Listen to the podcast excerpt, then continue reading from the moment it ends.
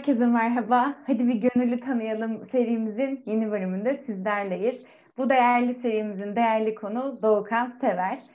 Ee, öncelikle hepiniz YouTube kanalımıza hoş geldiniz. Ee, ben değerli sohbetimize başlamadan önce hoş geldin deyip konuklarımıza sözü Büşra Şahin'e bırakmak istiyorum. Hoş geldin Büşra, hoş geldin Doğukan. Selamlar tekrardan. Ee, ben de Doğukan'a tekrar hoş geldin demek isterim. Hoş geldin Doğukan, sefalar getirdin. Arka plan ve mikrofonlar şahane görünüyorsun. Teşekkür ederim, hoş buldum. Süper. Ee, bununla beraber çok güzel bir pazar günü aslında e, yayın gerçekleştirmiş oluyoruz. O yüzden oldukça heyecanlıyız. Az önce biz böyle yayın öncesinde kaçıncı yayınımız acaba diye düşünüyorduk.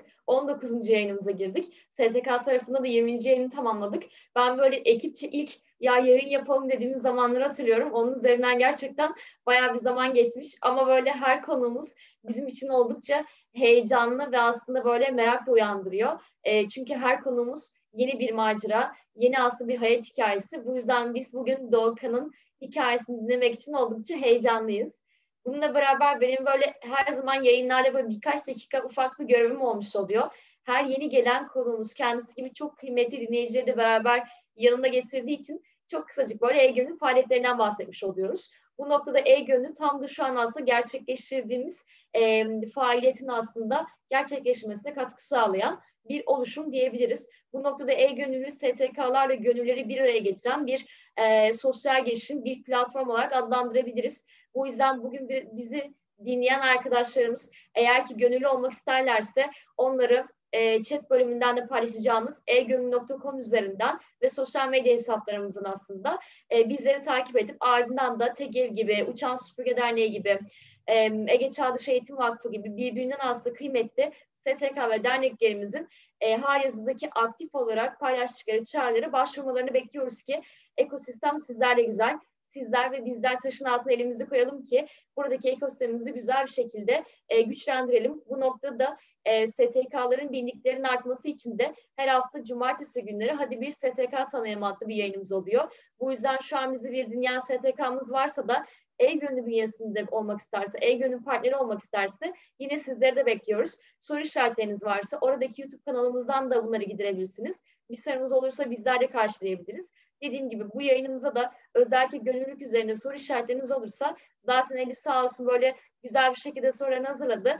Biraz böyle belki de terleten sorular ama bence çok keyif alacağımız sorular olacak. Onları da Okan'a soruyor olacak. Ee, bununla beraber farklı sorularınız varsa da dediğimiz gibi siz yeter ki bizlere ulaşın. Siz yeter ki sor, sorularınızı sorun. Biz her noktada sizlerin yanında olmaya devam edeceğiz diyorum. Tekrardan herkesi e-gönlü olmaya da davet ederek çok keyifli, çok güzel bir yayın dilerim. Ben de zaten dinleyici olarak aslında e, buradaki yayın akışına devam ediyor olacağım. Tekrardan hoş geldin Doğukan. Seni görmek çok keyifli. Tekrar hoş buldum. Teşekkür ederim. Büşra, teşekkür ederiz değerli aktarımlar için. Ben teşekkür ederim. Keyifli yayınlar diliyorum. Teşekkür ederiz. Ee, Büşra'nın bahsettiği tüm bilgilere Linktree'mizden ya da egonülü.com'dan ulaşabilirsiniz. Ee, dilersen tekrardan hoş geldin diyeyim ben. Ben böyle her yayında çok heyecanlanıyorum. Çünkü herkesi bir insan olmanın yanı sıra bir gönüllü olarak tanıyorum. Bu da çok mutluluk verici bir şey. Ben direkt ilk sorum sana yöneltmiş olayım. Doğukan Sever'in gözünden Doğukan Sever kimdir? Aslında ben insan olmaya çalışan sıradan birisiyim. Ee, Nevşehir Hacı Bektaş Veli Üniversitesi'nde sınıf öğretmenliği son sınıf öğrencisiyim. Kısa bir süre sonra mezun olacağım ve Ankara'da sınıf öğretmeni olarak göreve başlayacağım. Ee, betondan çok yeşili, aksiyondan çok sakinliği, bir şeyin çoğundansa azını tercih eden biriyim. Ee, bu kadarı şimdilik benimle ilgili yeter diye düşünüyorum. Süper. Şimdiden çok memnun olduk. Orada çok kısa tanıştık ama tanıştığımız kadarıyla gerçekten de icra edeceğin bu çok özel meslekte çok başarılı olacağını eminiz. E, şans seninle olsun. Peki Teşekkür ederim. tam olarak kaç yıldır gönüllülük yapıyorsun? Nasıl başladın? Deneyimlerinden kısaca bahseder misin? Tabii ben yaklaşık 5 buçuk yıldır gönüllülük yapıyorum. Gönüllülük maceram da şöyle başladı. Birinci sınıftayken e, dersimize bir birisi girdi, Serdar abi girdi. Serdar abi Türkiye Eğitim Gönülleri Vakfı'nın Nevşehir birim sorumlusuydu ve bize Türkiye Eğitim Gönülleri Vakfı'nı tanıttı. Ben o zamanlar birazcık daha hayata karşı e, sert bir duruş sergilemeye çalışan her 18-19 yaşındaki insan gibi bir soru yönelttim Serdar abiye. Tabii o zamanlar sivil toplum bilincim yok veya bir sivil toplum kuruluşunun ne yapacağına dair herhangi bir fikrim yok. Onlara herhangi bir partiyle, örgütle, bir kuruluşla, cemaatle bağlantıları olup olmadığını sordum. Bunu sormamın temel sebebi de şuydu. 2016 giriştiğim ve birkaç ay önce 15 Temmuz vakası yaşanmıştı. Serdar abinin bize Türkiye Eğitim Gönülleri Vakfı'nı anlatması ve benim çevremden duyduğum gerçekten Türkiye Eğitim Gönülleri Vakfı'nın iyi şeyler yaptığına dair referanslarla başladı aslında. Bir temel gönüllülük eğitimi aldık Türkiye Eğitim Gönülleri Vakfı'nda ve 4 sene boyunca orada drama atölyeleri gerçekleştirdim. Üniversite hayatımda yapmaktan en çok gurur duyduğum şeylerden bir tanesidir. Türkiye Eğitim Gönülleri'nde gönüllülük yapmak. Bunun dışında bir tiyatro kulübümüz vardı bizim ve bunun tiyatro kulübüyle birlikte özel gün ve bazı haftalarda tiyatro etkinlikleri düzenliyorduk. Bu dört senenin sonunda sonuncu sınıftayken bir Avrupa Gönüllü Hizmeti projesine gittim ben. Makedonya'da bir yıl boyunca gönüllü çalışan olarak bulundum temel olarak yaptığım şey Voices adında bir dergimiz vardı ve bu dergide e, yazarlık ve editörlük yaptım. Aynı zamanda eğer Avrupa Gönüllü Hizmeti projesi kapsamında yer alıyorsanız yapacağınız temel bir şey var. Bütün projelerin içerisinde yer alan yerel sivil toplum kuruluşlarına destek vermek ve yerel aktivitelerde yer almak. Bu faaliyetleri gerçekleştirdim bir yıl boyunca Makedonya'da. Sonra Türkiye'ye geri döndüm. Makedonya'daki sürecimde aslında sivil toplumun nasıl işlediğine ve e, faaliyet ve etki alanına dair daha çok bilgi toplama şansı bulmuştum. Çünkü orada bir gönüllü çalışan olarak bulunuyordum. Daha sonra Türkiye'ye döndüğümde Sınırlar Aşan Gençliğin Project Step'i var. Bir süre orada gönüllülük yaptım. Şu anda Akdeniz Gençlik Derneği'nde proje yazma ekibinde yer alıyorum. Aynı zamanda Sürdürülebilir Yaşam Derneği'nde eğitim koordinatörlüğü yapıyorum çok kısa bir süre önce başladığım Yeşilay gönüllülüğü var. İki gün oldu. Hatta artık Ankara Yeşilay gönüllüsüyüm. Bu da muhtemelen gelecekte çok gurur duyacağım bir gönüllülük faaliyeti olacak benim için. Aynı zamanda sürdürülebilirlik ve ekolojik okuryazarlıkla ilgili gönüllü eğitmenlik yapıyorum. Ve son olarak da kendi çabalarımızla kurmuş olduğumuz bir sosyal girişimimiz var. Adı Kıvılcım Mentörlük. Nevşehir Hacı Bektaş Veli Üniversitesi'ndeki birinci sınıf öğrencilerine 21. yüzyıl becerilerini kazandırma yolunda mentörlük hizmeti veren bir e, kar amacı gütmeyen bir girişim aslında. 4 tane mentöre bir tane süpervizörümüz var. 50 tane mentimiz var. E, benim gönüllülük deneyimlerim kısaca bunlardı. Her genç gibi senin de aslında TEGEV gibi e, bizim de anlaşmalı olduğumuz bünyemizde bulunan değerli sivil toplum kuruluşuyla başlamış. E, beni şimdiden böyle kısa kısa bahsetmem beni çok heyecanlandırdı. E, eminim ki bundan sonraki süreçte e, artarak devam edecektir. E, şimdiden biz çok memnun olduk. E, peki ilk başladığın zamandan bu zamana kadar gönüllülük faaliyetlerini sürdürmeye neden olacak sebebin, motivasyonun aslında bu bağlamda gönüllülük senin için neyi ifade ediyor? E, gönüllülük benim için bir olma halini ifade ediyor aslında. Birazcık felsefe olacak ama gönüllülüğü faydalanıcı ve paydaşları bir bileşen olarak görüyorum ve oluşturdukları bütün adına da iyi diyorum. E, hepsi bir araya gelince benim için iyi kavramını oluşturuyor. E, bu kendimce oluşturduğum kavramın içinde yer almak benim temel motivasyonumu sağlıyor aslında. Bunun dışında gönüllülük aslında bir kazan kazan durumu. Nasıl bir kazan kazan durumu? Biz çıkarsız bir şekilde gönüllülük yapmıyor muyuz? Evet biz çıkarsız bir şekilde gönüllülük yapıyoruz. Herhangi kendimize kişisel bir fayda beklemiyoruz. Fakat gönüllülük faaliyetlerinin çoğuna baktığımız zaman birazcık daha insana ve canlılara dokunmakla ilgili olduğu için bu süreç içerisinde bazı becerilere ve yetilere ihtiyacımız oluyor. Bu beceri ve yetileri kazandırmak da bizim gönüllülük yaptığımız sivil toplum kuruluşuna düşen bir sorumluluk oluyor aslında. Bize bazı eğitimler veriliyor. Az önce bahsettiğimiz Türkiye Eğitim Gönülleri Vakfı'ndan mesela bir örnek vereyim. Orada atölye çalışması düzenlemek için önce o atölye çalışmasının eğitimine katılıyorsunuz. O eğitimden sonra atölye çalışmasını düzenleyebiliyorsunuz. Genelde bütün sivil toplum kuruluşları eğer sizi herhangi bir faaliyetin içine sokacaksa önce o faaliyetin bir bilgilendirmesi veya o faaliyet içerisinde kullanılacak yeteneklerin kazandırılmasına yönelik eğitimler düzenler. Bu yüzden ben aslında gönüllülüğü bir kazan kazan durumu olarak görüyorum. Bunun yanında bu faaliyetler sırasındaki etkileşim ve sosyal ortam aslında bir diğer beni en çok motive eden şeylerden bir tanesi. Çünkü insan kendisine benzeyen canlıların yanında daha huzurlu ve mutlu hisseden bir varlık. Bu yüzden kendinizle aynı amacı taşıyan, aynı umudu taşıyan, aynı e, faaliyetlerin içerisinde bulunmaktan mutlu olduğunuz insanlarla birlikte bir şeyler yapmak sizi çok motive ediyor ve motive etmekten ziyade huzurlu hissettiriyor. Ve bir, benim için aslında gönüllülük kendini ifade ediş şekli. Bir fikre sahip oluyorsunuz. Örnek veriyorum.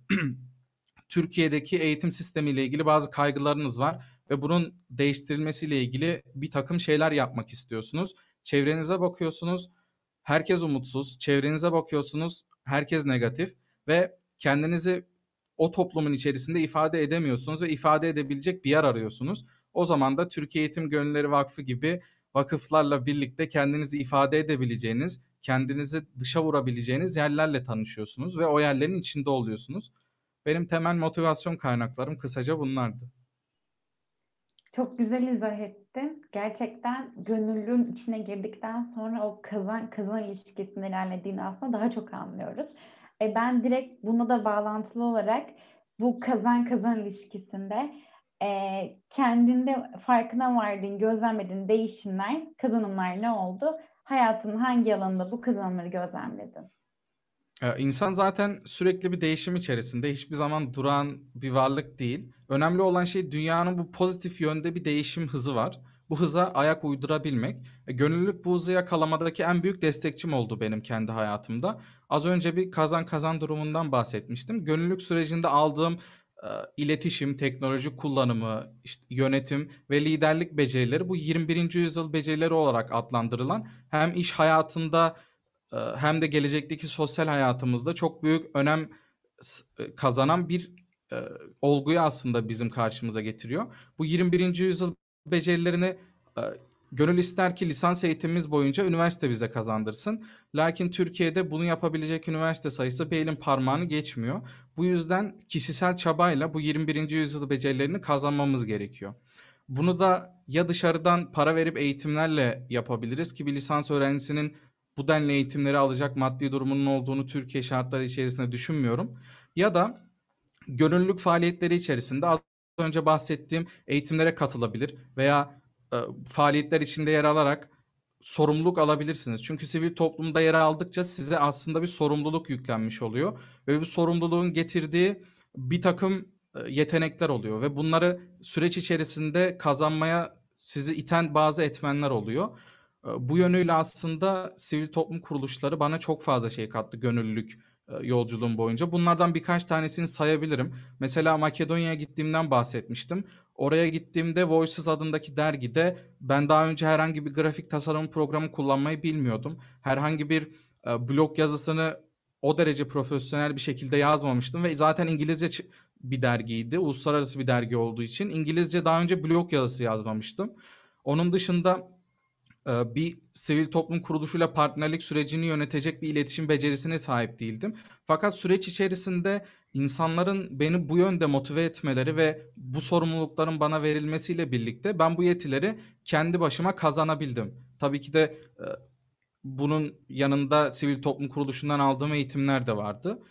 Şu anda sahip olduğum becerileri yüzdelik olarak hesaplayacak olursam herhalde bunların yüzde kırkını bana üniversite vermiştir. Yüzde kırkından daha fazlasını da e, sivil toplum kuruluşlarında kazanmışımdır. Geri kalanı da benim bireysel çabamdır diye düşünüyorum. Bu yönüyle aslında gönüllülük faaliyetini hakkıyla yürüttüm ve ben hiçbir şey kazanmadım diyen benim etrafımda hiç kimse yok ki yüzlerce gönüllüyle çokça sohbet etme şansım oldu. Kesinlikle. Zaten e, gönüllülük her insana hem akademik hem de sosyal anlamda 21. yüzyıl yetkinliklerini kazandırıyor. Bu çok yatsınamaz bir gerçek. Ama bunu dinleyen, gönüllüye bir şekilde başlamak isteyen kişilerin e, bu cümleler büyük bir motivasyon kaynağı olacağına eminim.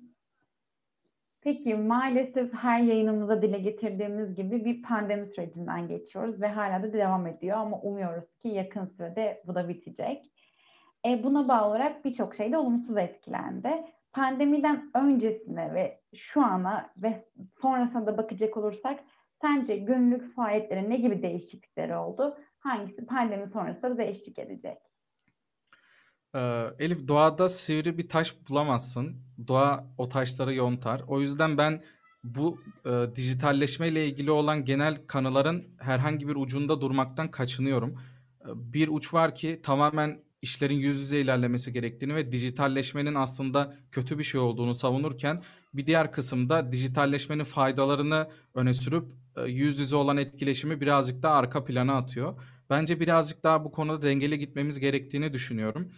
E, dünya hazır değildi bu dijitalleşmeye. Çünkü çok büyük bir atılım oldu pandemi dolayısıyla. Yani kendi hızında gelişen bir durumdan ziyade bir zorunluluk olduğu için tabii ki de bu sivil toplum kuruluşunun dijitalleşmesi sürecinde bazı aksaklıklar yaşandı. Ki bunu Avrupa Birleşik e, Amerika gibi veya e, işte Çin gibi çok büyük devletler bile yaşadı. Hani Türkiye'deki bir sivil toplum kuruluşunun veya genel olarak sivil toplum kuruluşlarının bunu yaşamamasının zaten imkanı yoktu.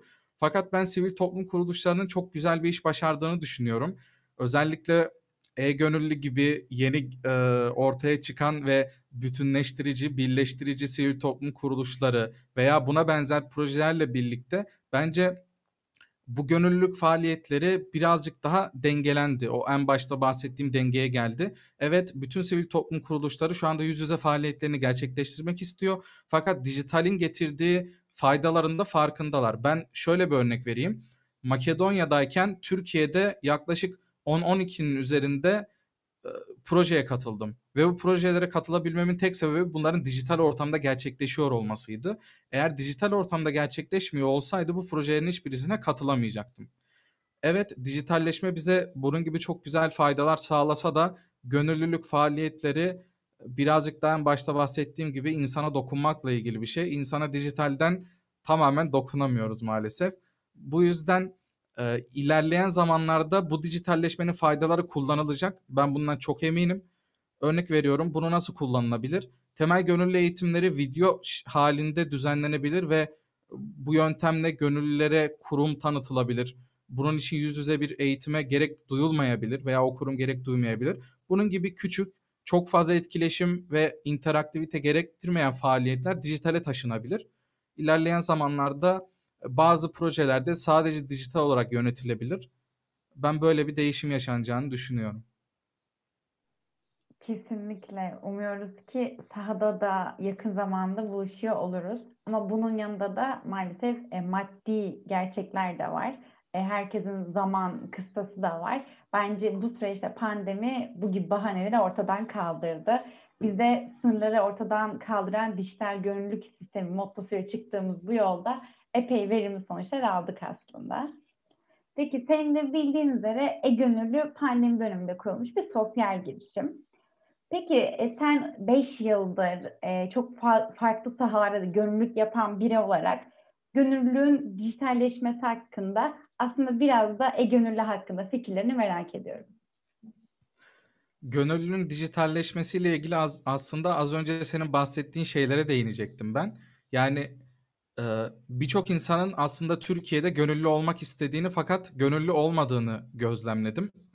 Bunun temel sebeplerinden bir tanesi insanların zamanı yok. Ben de kısa bir süre içerisinde çalışma hayatına girecek bir insan olarak çalışma hayatına yeni girmiş arkadaşlarımı gözlemledim ve gerçekten yürüttükleri gönüllülük faaliyetlerini çok kısıtlamaları gerekti.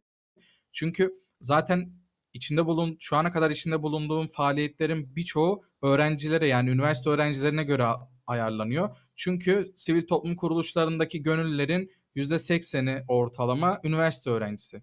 Çalışma hayatına girdiğimizde maalesef bu gönüllülük faaliyetlerini sınırlandırmak zorunda kalıyoruz. Fakat dijital gönüllülük bu sınırlılığı birazcık daha genişletiyor bence. Yani evimizden yapabileceğimiz gönüllülük faaliyetleri de aslında hiç yatsınamayacak kadar az. Özellikle son dönemde bunu çokça gözlemledik. En basitinden bir toplantının linkini oluşturmaktan herhangi bir toplantıdaki konuşulan gündemleri not almaya kadar dijital olarak yapabileceğimiz çok fazla şey var. Fakat burada da şöyle bir şey karşımıza çıkıyor. Bu yeni bir trend olduğu için insanlar bunu tam olarak nasıl gerçekleştirebileceklerini bilmiyorlar. sivil toplum kuruluşları da bu konuda maalesef birazcık e, yetersiz kalıyor. Yani e, dijital olarak gönüllü toplama konusunda birazcık e, yetersiz kalıyorlar. Bu durumda da zaten e-gönüllü gibi yeni girişimler devreye giriyor ve aslında o aradaki boşluğu veya o adaptasyon sürecini daha kolaylaştırıcı bir yol izliyor. Ben bu anlamda sizi çok faydalı görüyorum ve şöyle de bir şey düşünüyorum. İlerleyen zamanlarda şimdi nasıl sivil toplum kuruluşu dediğimiz zaman aklımıza TEMA, LÖSEV, TEGEV gibi sivil toplum kuruluşları geliyorsa e-gönüllülükten bahsettiğimiz zaman da e-gönüllülüğün geleceğini düşünüyorum. Bu ne zaman olur? Belki bir sene sonra, belki on sene sonra gerçekleşir. Ama süreç içerisinde sizin de bu gayret ve çabayla birlikte bu adaptasyon sürecinde birçok sivil toplum kuruluşuna destek olacağınızı düşünüyorum. İlerleyen zamanlarda e, sivil toplum kuruluşlarıyla gönülleri buluşturmanın yanında az önce bahsettiğimiz 21. yüzyıl becerilerini gönüllülere kazandırıp daha sonra sivil toplum kuruluşlarıyla buluşturma gibi projeler bile yürütebilirsiniz aslında. Eminim ki sizlerin de aklında birçok güzel proje vardır. Ben bunlar konusunda çok ümitliyim. Çok teşekkür ederiz e, güzel düşüncenin için. Giriş gelişme sonuç olarak çok güzel sebepleri aktardın. Kesinlikle ben de hepsine katılıyorum. E, bu arada bizim kendi gönüllerimiz için e, ilk başta gönüllülük bilincin doğru şekilde oturması için sadece onlara özel verdiğimiz 3 haftada bir gerçekleşen eğitimler var. E, kesinlikle önce bu noktayı temeli sağlam atıp sonrasında bir başlangıç yapmak bizim de temennimiz. Peki e, gönüllülük hakkında e, güzel sohbet gerçekleştirdik. E, teşekkür ederim. E, ben biraz da motivasyon kısmına geçmek istiyorum aslında. E, bu bağlamda önerebileceğim film, podcast, kitap önerisi var mı? Film zevkime hiç güvenmem. Ee, bir öz eleştiri yapayım. Gerçekten film zevkimi hiç iyi olduğunu düşünmüyorum. O yüzden bir film önermeyeceğim. Ee, fakat bir kitap önerebilirim. Daha doğrusu bir yazar önerebilirim. Önereceğim yazar da e, Ahmet Şerif İzgören olacak. Ahmet Şerif İzgören aslında benim e, 18'li yaşlarda tam böyle üniversiteye yeni geçiş yapacakken e, tanıştığım bir yazar. Ve Ahmet Şerif İzgören'le şunu gördüm. O zamanlar içimde çok güzel bir e, vatan sevgisi vardı ve vatanla ilgili e, bu kendi insanlarıma hizmet etme şevki vardı içimde. Fakat bunu nasıl yapabileceğimi veya bunu yapma yolunda karşıma çıkan negatif etmenleri de gözlemleyebiliyordum. E, bu negatif etkilerin e, şey olması için nasıl desem e, bu ne- negatif etkilerin giderilmesi adına ve aynı zamanda e, kendime daha doğru bir yol oturtma adına e, onun kitaplarını okumaya başladım. Özellikle Superman Türk olsaydı pelerinine annesi bağlardı veya e, şu hortumlu dünyada fil yalnız bir hayvandır kitapları gerçekten benim çok sevdiğim kitaplardı. E, Ahmet Şerif İzgören'in kitaplarında ben şunu gördüm. Gerçekten bu ülke için bir şeyler yapmış, kalpten bir şeyler yapmış birçok insan var. Onlarla tanıştım ve ben de bir şey yapabileceğim kanısına vardım. Bana umut ve ilham aşıladı. Bence Ahmet Şerif İzgören'le tanışması gerekiyor her Türk gencinin. Ee, podcast olarak da benim küçük küçük yapmaya çalıştığım bir podcast'im var. Paylaşacaklarım var adı altında ve Sivil Toplumu Tanıyoruz adı altında. iki tane podcast serisi e, üretmeye çalışıyorum. Bunları dinleyebilirler. Çok teşekkür ederiz. Eminiz ki sana ilham olan, yol gösteren bir şey dinleyen çoğu kişi de ilham olur. Bu arada Doğukan'ın podcast linkini de dinlemek isterseniz e, link kısmına ulaşabilirsiniz. E, peki gönüllülüğe başlamak isteyenlere e, aslında başlamaktan da önemli olan e, sürdürülebilmek için e, gerekli olan şeyler neler sence? Bence bunun için en önemli olan etmen doğru yerden başlamak. Neden? Çünkü genel olarak sadece gönüllülük adı altında değil. İnsan herhangi yeni bir şeye başlayacağında veya yeni bir ürün kullanacağında bir tutumla birlikte yapar bunu ve süreç içerisinde e, edindiği tecrübeler bu tutumu negatif veya pozitif yönde etkiler. Şimdi herkes gönüllülük yapmaya çok güzel bir motivasyonla başlıyor ve süreç içerisinde bu motivasyonunu kaybediyor. Bunun en temel sebebinin de yanlış yerden başlamak olduğunu düşünüyorum. Peki doğru yerden nasıl başlayabilirler? Bu tamamen benim görüşüm ve gözlemim bu arada. Doğru olmak zorunda değil. Ben iki yerden başlayabileceklerini düşünüyorum gönüllülük faaliyetlerine başlamak isteyen insanların. Birincisi daha yerel sivil toplum kuruluşlarını e, kullanabilirler gönüllüye başlamak adına. Yani kendi bulundukları il veya ilçedeki sivil toplum kuruluşuyla birlikte gönüllüye başlayabilirler. Neden bunu yap- yaparlarsa daha doğru olduğu olacağını düşünüyorum. Birincisi daha yerel sivil toplum kuruluşları daha içi içe oluyor ve gönüllülükle ilgili faaliyetlerin işlenmesi sürecine daha net bir şekilde tanıklık edebiliyorsunuz. Daha büyük sivil toplum kuruluşlarında bu süreçler birazcık daha e, bazı insanların sorumluluğunda gerçekleşiyor ve siz o süreçleri gözlemleyemeyebiliyorsunuz. İkinci önereceğim başlayabilecekleri yerde çok kurumsal olan sivil toplum kuruluşları. Bunu önermemin sebebi de eğer yerel bir e, sivil toplum kuruluşundan ziyade daha genel ve daha büyük çapta bir sivil toplum kuruluşuyla e, gönüllüye başlayacaklarsa eğer e, kurumsal olmayan sivil toplum kuruluşlarında bir takım aksaklıklar meydana gelebiliyor veya bir takım kopukluklar meydana gelebiliyor. Bu aksaklık ve kopukluklar insanın gönüllülük motivasyonu tamamen bitirebiliyor. Ve o insan belki çok güzel bir e, gönüllülük yapabilecek potansiyele sahipken gönüllülükten soğuyabiliyor. Aslında bahsettiğim gibi bu sadece gönüllülükle ilgili bir şey değil. Bir şeye başladığımızda eğer o negatif bir tecrübeye sahip olursak o şeye karşı tutumumuz negatif bir şekilde etkileniyor. Bu yüzden e, hangi sivil toplum kuruluşunda gönüllüye başlayacaklarını iyi araştırmaları gerektiğini düşünüyorum. Ya TEGEV, LÖSEV, TEMA gibi daha e, geniş kapsamlı bir ve daha kurumsal bir sivil toplum kuruluşunda ya da kendi yerellerindeki bir sivil toplum kuruluşunda çalışabilirler. Buna ek olarak tabii ki de e-gönüllü gibi platformları da kullanmalarını öneriyorum. Çok teşekkür ederiz. E, kesinlikle ilk adım çok önemli. Çünkü devamı da ona göre gelmesi gerekiyor. Bu yüzden de önerilerin herkese ışık olsun buradan tüm öneri arayan ama bir şekilde ertelememek ve başlamak. E, ilk önce ilk adım da bu bence. Peki gönüllülük yolculuğunda örnek aldığın biri var mı? Hayrettin Karaca diyebilirim aslında. Yani kendi Hayrettin Karaca'nın hayatına baktığımız zaman şöyle e, bir şey gözlemleyebiliyoruz. Hayatında birçok negatiflik var, birçok olumsuzluk var, dibe vurduğu çok fazla yer var. Fakat ümidini, motivasyonunu hiçbir zaman kaybetmiyor. Her zaman e, korumaya gayret gösteriyor. Ve şu an Türkiye Cumhuriyeti'ne muazzam bir toplum kuruluşu bıraktı. Ee, ben bu gönüllülük yolculuğunda negatif zamanlarımızın da çokça olacağını, motivasyonumuzu sağlamamız gerektiği zamanların e, çokça olacağını düşünerek Hayrettin Karaca'yı örnek alan birisiyim. Ee, zaten bu yolda aslında herkesin biraz da onun yolunu izleyerek devam ettiği, motivasyonunu aldığı şeyler var. E, siz motivasyonunuzu bir kişiden alıyorsanız kesinlikle o kişinin özgeçmişini araştırabilirsiniz. Bu en etkili yol olacaktır. Ee, ben en çok da bu kısmı seviyorum. Çünkü bazen böyle çok güzel, çok duygulu hikayeler geliyor.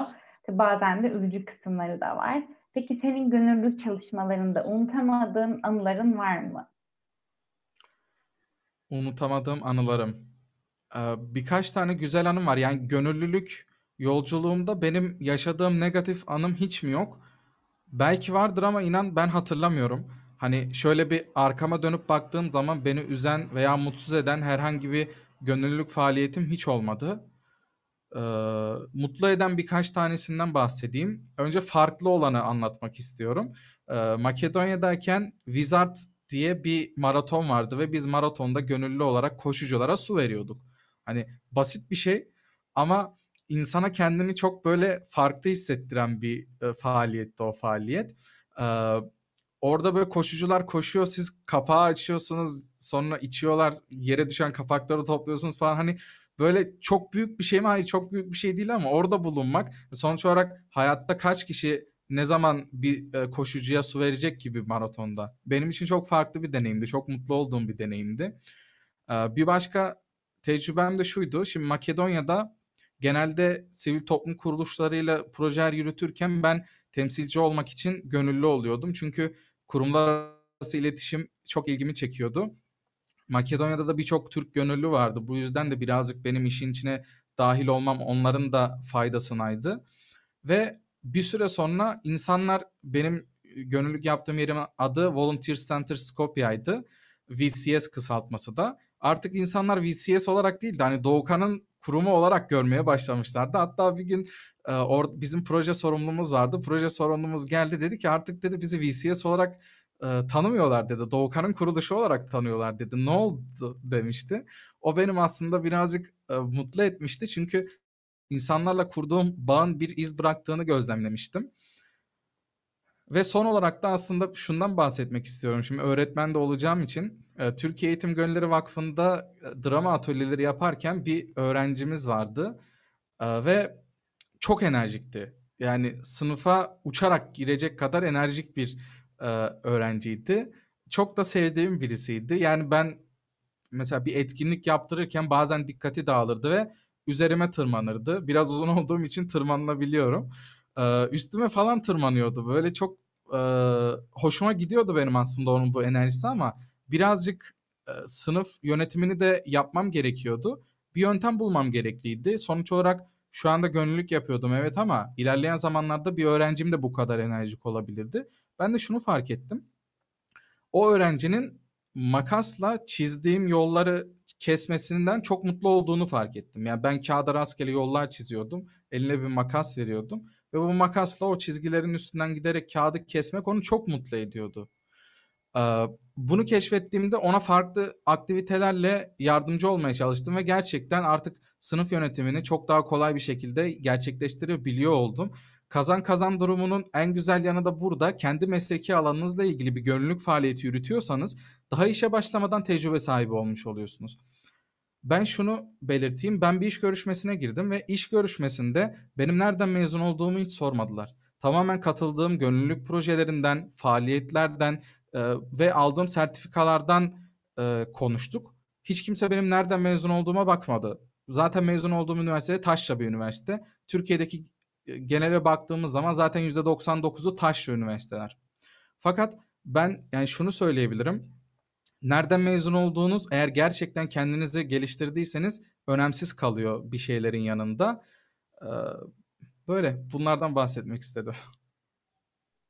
Zaten Türkiye dışında gönüllülük yapmış biri olarak çok daha farklı ve güzel hikayelerin olduğuna eminim. Bir de bulunduğun yere bulunduğun ismiyle alınmak gerçekten senin için eşsiz bir deneyim olmuş. E, tekrardan belirttiğim gibi bence kesinlikle yaptığın işi kalpten yaptığın e, anlatırken de belli oluyor. O yüzden bundan sonraki hayatın içinde çok güzel şeyler seni bekliyordur. Buna çok eminim. E, benim sana soracaklarım bitti. Çok da keyifli bir sohbeti. Çok teşekkür ederim. Ama senin eklemek istediklerin varsa ekleyebilirsin. Ee, ben de teşekkür ederim hem sorularınız için hem de böyle bir e, yayın düzenlediğiniz için. Benim ekleyeceğim şey eğer gönüllülük yapsam mı yapmasam mı diye aklında soru işareti olan birisi varsa belki bu yayını dinlemek onun için bir e, işaret olabilir. Herhangi bir sorusu olan olursa veya bu konuda destek almak isteyen olursa bana LinkedIn'den ulaşabilirler. Elimden geldiği kadar yardım edebilirim. Şu ana kadar anlattığım bütün konularda. Ekleyeceğim başka da bir şey yok. Çok teşekkür ederiz. Ben vesilelere çok inanırım. O yüzden e, eminim ki bu yayını dinleyip de aklında soru işareti kalan varsa e, buradan teminatı da almış olduk. E, dilediğiniz zaman dilediğiniz şekilde ulaşabilirsiniz. E, bir dahaki hafta diğer bir gönüllü yayınlarımızla buluşmak üzere. Bu süre boyunca gönüllü kalın, mutlu kalın.